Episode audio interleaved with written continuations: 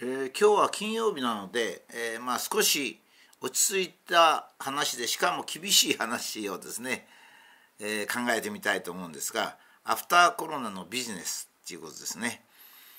えー、っとあのコロナの影響は日本は幸いにしてもちろんあのコロナで風邪をひいた人は大変に、えー、大変だったと思うんですけども、まあ、国民全体から見ればですね、感染者数も重症者数も幸いにしてまあ少なかった。やっと最近、えー、京都大学あたりからですねえ実証的ななぜ日本の患者さんが少なかったのかということの解析なんかも出てまいりました。とともに逆にですね、まあ、お医者さんの中には「俺は医者だ」と「だから医者じゃないやつは黙ってろ」みたいなですね現場を知らないやつは 発言できないんだとかですね。まあ、そのお医者さんの言っておられることを聞いてますと、えー、数字なんか随分間違ってたりしまして中華ですねやっぱりお医者さんは毎日毎日自分の判断と信念で診断されて治療しなきゃいけないのでどうしてもそうなるんですね。まあ、革新的になるんですね。それからまあ患者さんを見下すようになりますのでそれとともに世の中も見下すということになりますね。この前さっきちょっと聞いておりましたら、えー、インフルエンザの超過死亡っていうのをですね何かなんか動態統計かなんかで見ておられまして実はこの世の中ってのは非常に複雑でですね、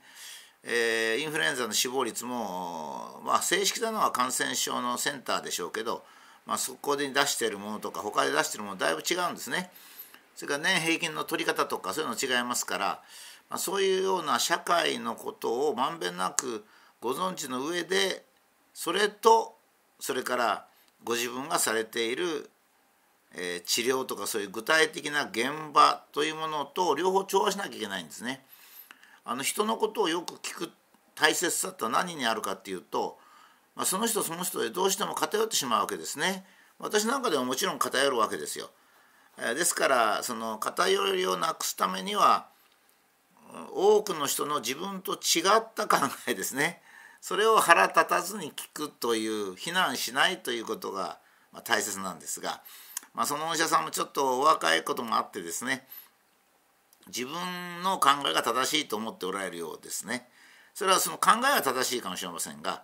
え情報の出方が非常に複雑だということですね。でこういったあの非常にこう非合理的な社会になったわけですね。あの日本が非常に非合理的になった。つまりまあ簡単に言えば自粛が必要だったかっていうのも今ではまだわからない。それから必死で感染を防止しようと思ってるけども、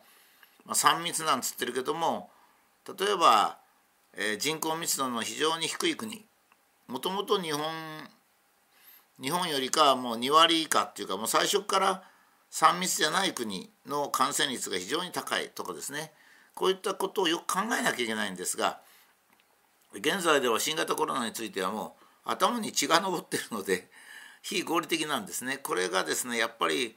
まあ、現在あの PCR 検査をものすごい勢いでやってますのでものすごい勢いってどのくらいかっていうとまあ3月ぐらいの一番大切な時に PCR 検査ってのはまあ1日に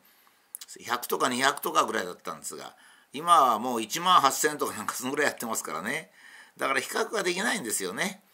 だからまあ当面非合理的なまま社会は進んでいくと思うんです。それは仕方ないんですよ。腹を立てても。それが日本社会っていうもんですから。そうなりますとねアフターコロナのビジネスをやっておられる方ですね。まあみんな本当にお金中心に動いてるわけで今政府がちょっと休んだら休業保障だとなんかやってくれてますがあれは僕らの税金なんで当然あれを取り返すためにあのまた増税してきますからねですから本当に生活は厳しくなると思うんですよ。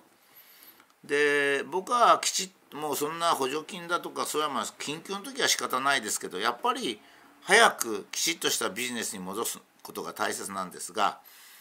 今の日本人の判断力ではまたそこでもう一個間違うと思うんですね。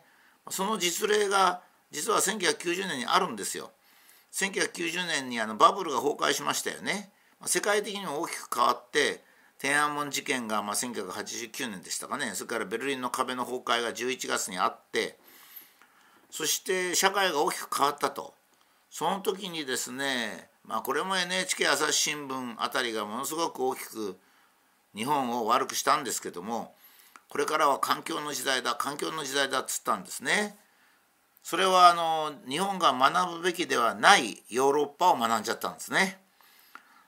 アメリカは IT のソフトをやりました。でそれから5年後の1995年には、えー、アマゾングーグルヤフーなんかが立ち上がってですね創業してそれからまあ今のスマホやらフェイスブックやらですね。私たちは今 IT のソフトってほとんどその1990年の崩壊の後に生まれた IT のソフトのアメリカのものを利用してる。それからもうもっとひどいのはハードの方ですね。日本は結構ハード強かったんですよ。携帯携帯電話にしても何にしても強かったんですけど全部中国にやられました。つまり1990年には2つの選択肢があったんですね、えー、大きく発展するのが IT のソフトとハード。これをアメリカと中国がやって今世界を席巻してるんです。それからダメだったのが環境。これにくっついてたのがヨーロッパと日本なんですね。それはね IT のソフト Google を一生懸命やってる人ととかそれから新しいえー、ハードですね携帯を一生懸命研究してる人とですねそれから毎日あの周囲から見張って分別リサイクルなんかしてたりですね毒でもないダイオキシンを猛毒だ猛毒だなんて言ってる社会とどっちが正常かっていうのはこれはもう別に考えるまでもないですよね。まあそういうことになっちゃったんです。それで、えー、1990年には日本の5分の1ぐらいあった国の中国がもう日本の3倍ぐらいになって、えー、もう全く水を開けられてしまったわけですね。今では中国がどんなに悔しくても中国の後くっついていこうなんていう経済界もいるわけですから。だからこの1990年における我々の判断ですね。これからは環境の時代だとかですね。あの時あの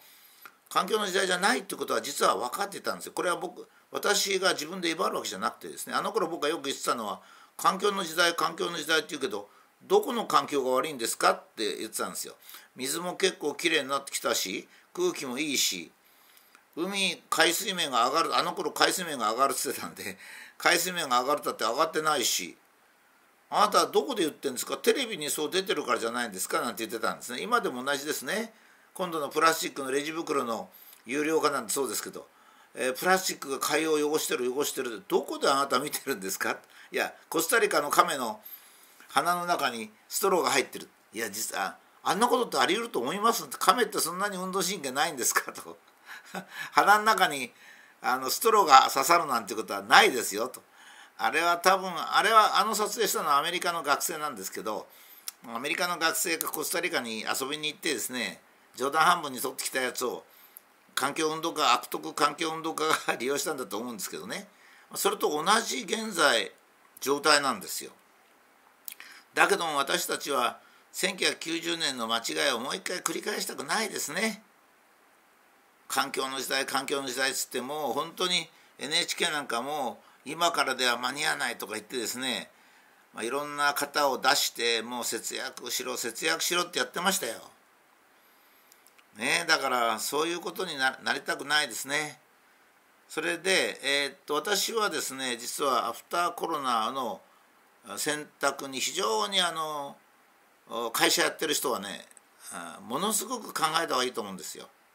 まずテレビを見ないってことも大切です新聞を読まないってことも大切ですが、えー、まあそうすると情報をどこで得るんだっていう問題も生じますしね、まあ、3, つあると思うんですね。一つは、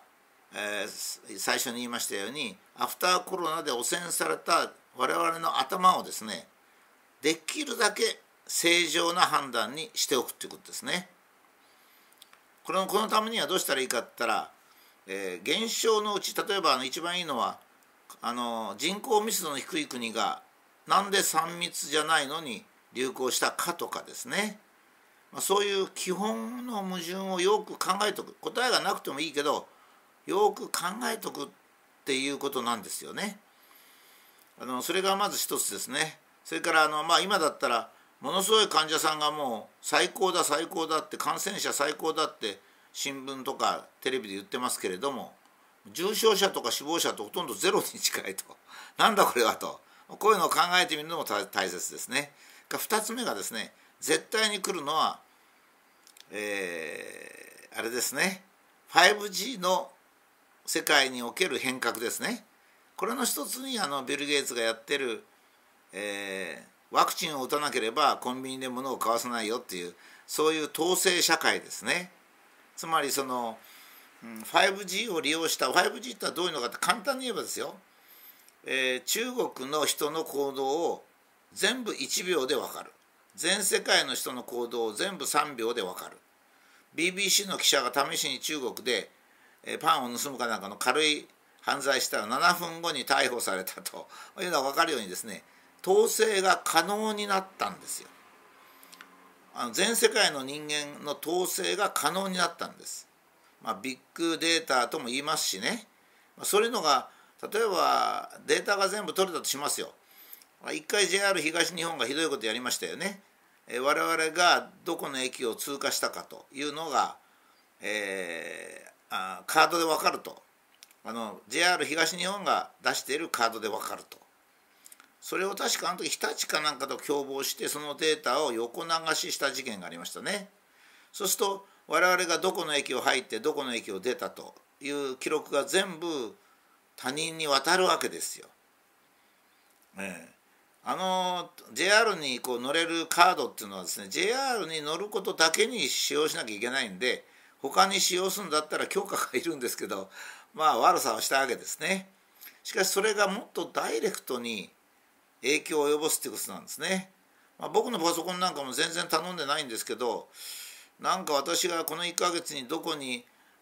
あのどこに出張して何時間使ってとかっていう記録が全部出てきたりするんですね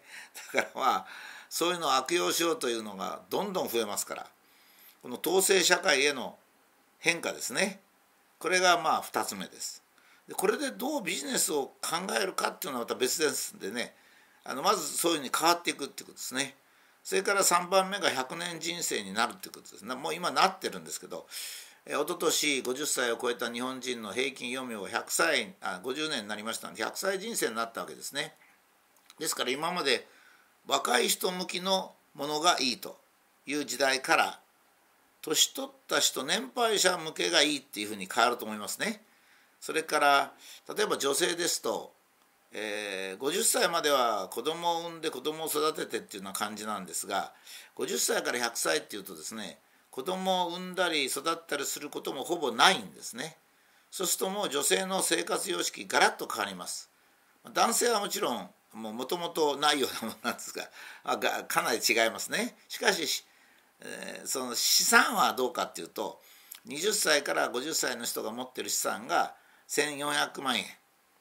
えー、50歳から80歳の人が持ってる資産が4300万円ですからね平均。ですから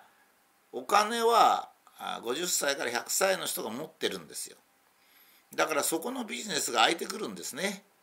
しかし現在ではまあ不安があって使えないんですが、えそういう不安をどう取り除いてどうお金を使って50から100歳までの人生を成立させていくかということになりますね。まあ、つまり非合理的な社会を合理的にするまでにかかる時間ビジネスはもう非常にタイミングが重要ですからこれはまず一つある。それから 5G に基づく統制社会がどう進むかっていう問題ですね。これの一番大きいのは通貨の崩壊でしょうね。通貨の崩壊があるので、まあ、基本的にはできるだけ早く自分のお金を使ってしまう使ってしまうっていうか、まあ、ある程度使うということになるでしょうね。それから100年人生に合わせてどういうビジネスになっていくかっていうことを考える。この3つが非常に大きいと思うんですよ。でこのブログではこの3つについてですね少しずつ内容の解析を進めていきたいというふうに思っています。まあ、あくまでもですねコロナのことでもそうだったんですけどまず第一に人を非難するっていうようなことが多いっていうこととそれからデータを参考にしろとか言ってるのを見てよくよく見てみると自分に都合のいいデータを参考にしろと言ってるっていう人が多いもんですからね、まあ、そういうのに気をつけながら一つ話を進めていかなきゃいけないとまそういうふうに思ってます。